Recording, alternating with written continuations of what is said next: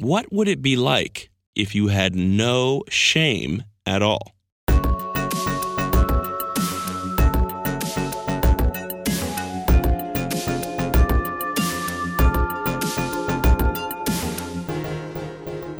Getting discomfortable with shame, Part 4. Shame versus connection.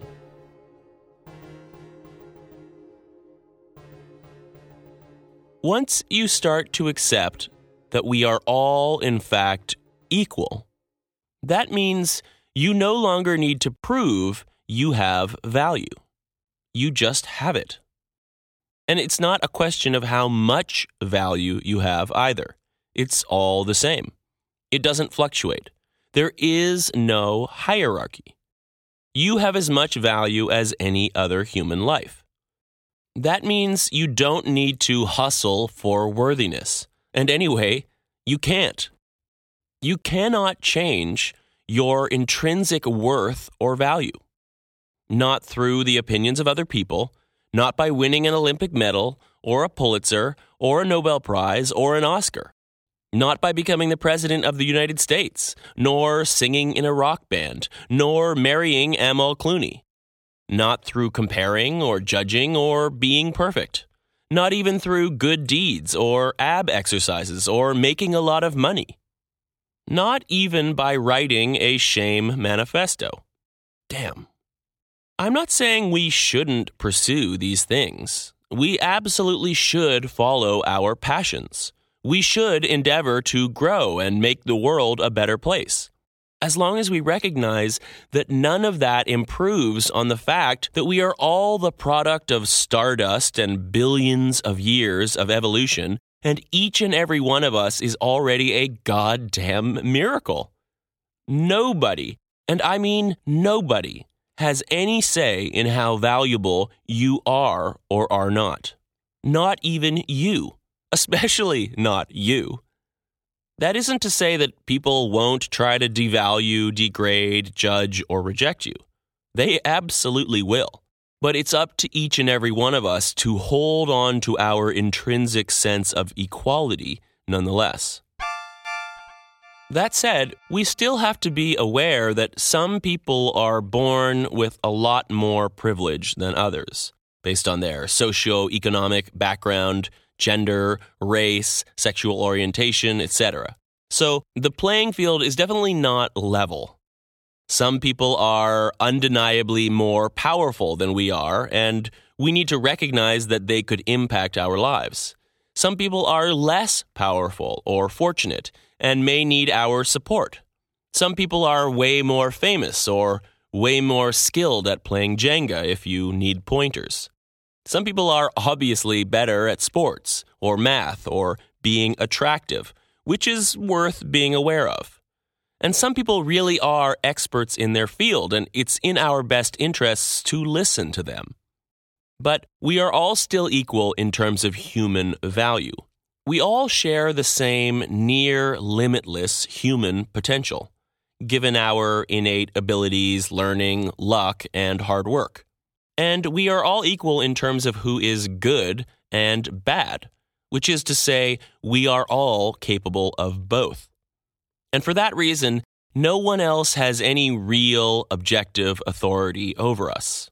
Not our parents, not our heroes, not our religion, not our gods, not our priests, not our siblings, not our culture, not our society, not our lovers, not the prime minister, not the president, not the king, not the police, not corporations, not rich people, not straight people, not white people, not hot people, not successful people, not famous people, not Kanye West, no one.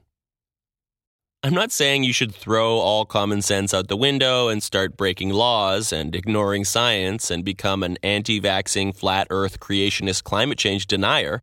I'm simply saying we are all de facto equal, valuable, special in our own way. And of course, the bottom line, we are all therefore innately worthy of love. And if you truly let go of the fictional hierarchy of human value, shame finally becomes a bit of a relic, an uncomfortable ache from the past that with the right perspective could actually help bring us together rather than tear us apart. But how, how could shame possibly bring us together? Isn't that like the opposite of shame's whole deal? Yes, but shame is too effective for its own good. The sheer universality of shame ironically undermines its own alienating message. When you feel different, bad, and alone, just remind yourself that in fact everyone else, literally everyone, feels exactly the same way.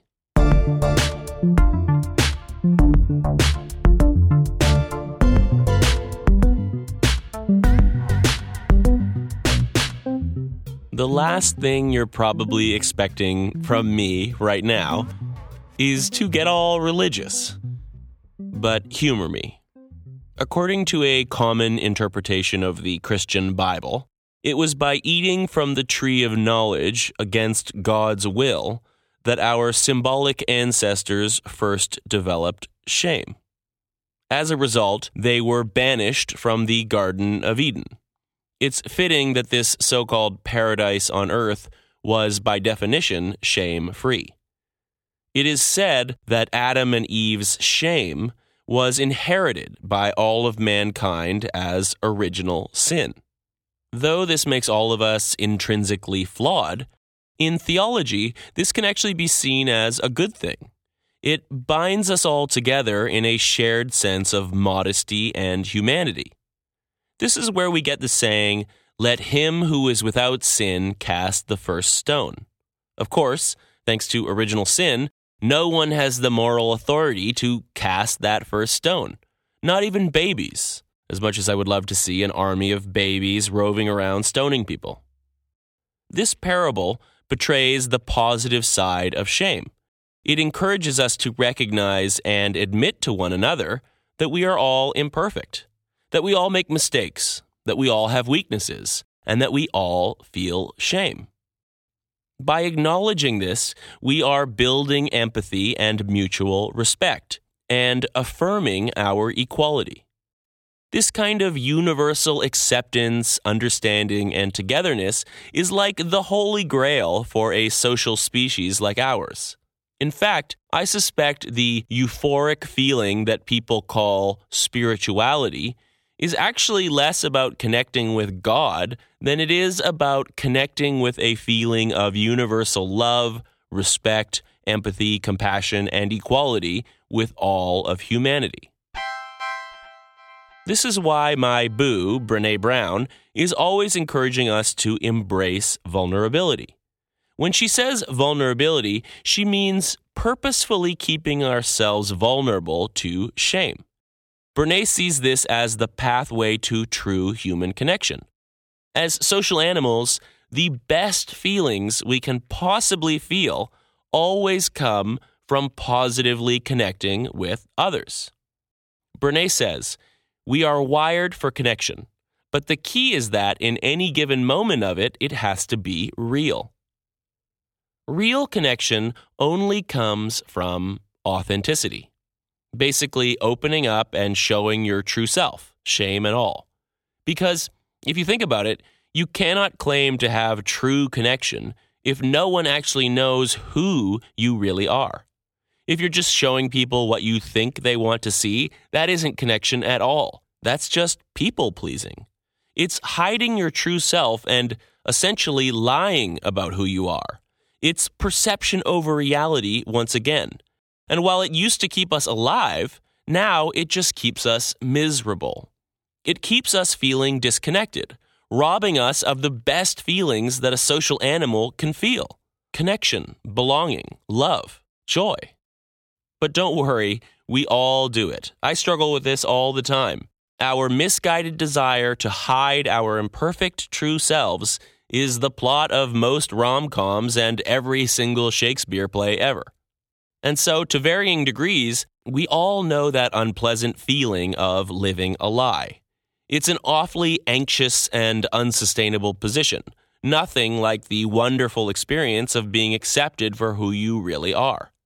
But to be who you really are requires making yourself vulnerable because there's a chance, no, no, scratch that, there's a certainty that at some point, being who you really are will lead to a big, fat, ugly rejection. No doubt about it. Someone will look at your true, authentic self in all its imperfect glory and say, nah. And what happens next? You guessed it. The unavoidable instinct shame kicks in, as always. We may have to weather many rejections on the road to finally finding those people who will love and accept us for who we really are. But when we do, it will all have been worth it. To belong, to truly be seen, to be appreciated, accepted, respected, and loved for who you really are, those are the very best feelings we've got. So, to be your true self is to court shame. This is the big paradox of shame and connection that you never really stop wrestling with. On the one hand, we are trying to avoid shame because its message of, I'm not good enough, stops us from truly connecting with other people. But on the other hand, in order to truly connect with other people, we need to show our true selves, which inevitably opens us up to more shame. So either we stop trying to connect with people in order to avoid shame altogether, or we embrace shame in order to truly connect. Obviously, this isn't really a choice at all. As Brene Brown warns, in the absence of connection, there is always suffering.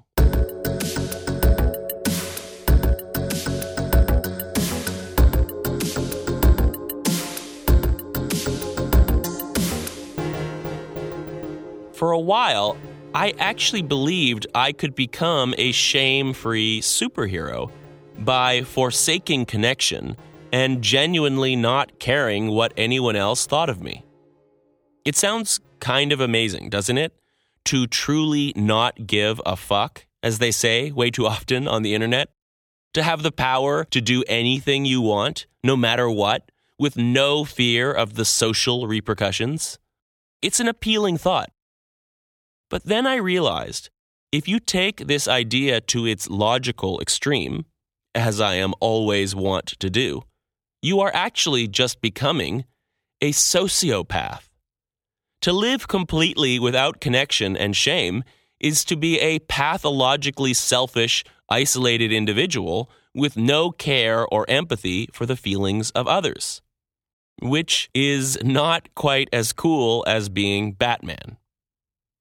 And so this got me thinking if shame truly serves no useful purpose, as Brene Brown asserts, then why does getting rid of it lead to sociopathy instead of salvation? According to Brene, the antidote to shame is empathy, which makes perfect sense. If shame is the feeling that you are different, bad, and alone, empathy says actually we are the same we are okay, and we're not alone, we have each other. Shame and empathy are like two sides of the same coin. In this way, I suspect that without the instinctual feeling of personal shame, we might not be able to develop and maintain a healthy sense of empathy either. Like it's a kind of balance, shame being the painful yin to empathy's soothing yang. Or to quote various cliche fantasy novels, there can be no good without evil. And so, in this one fundamental way, maybe shame is actually a key ingredient in bringing us together.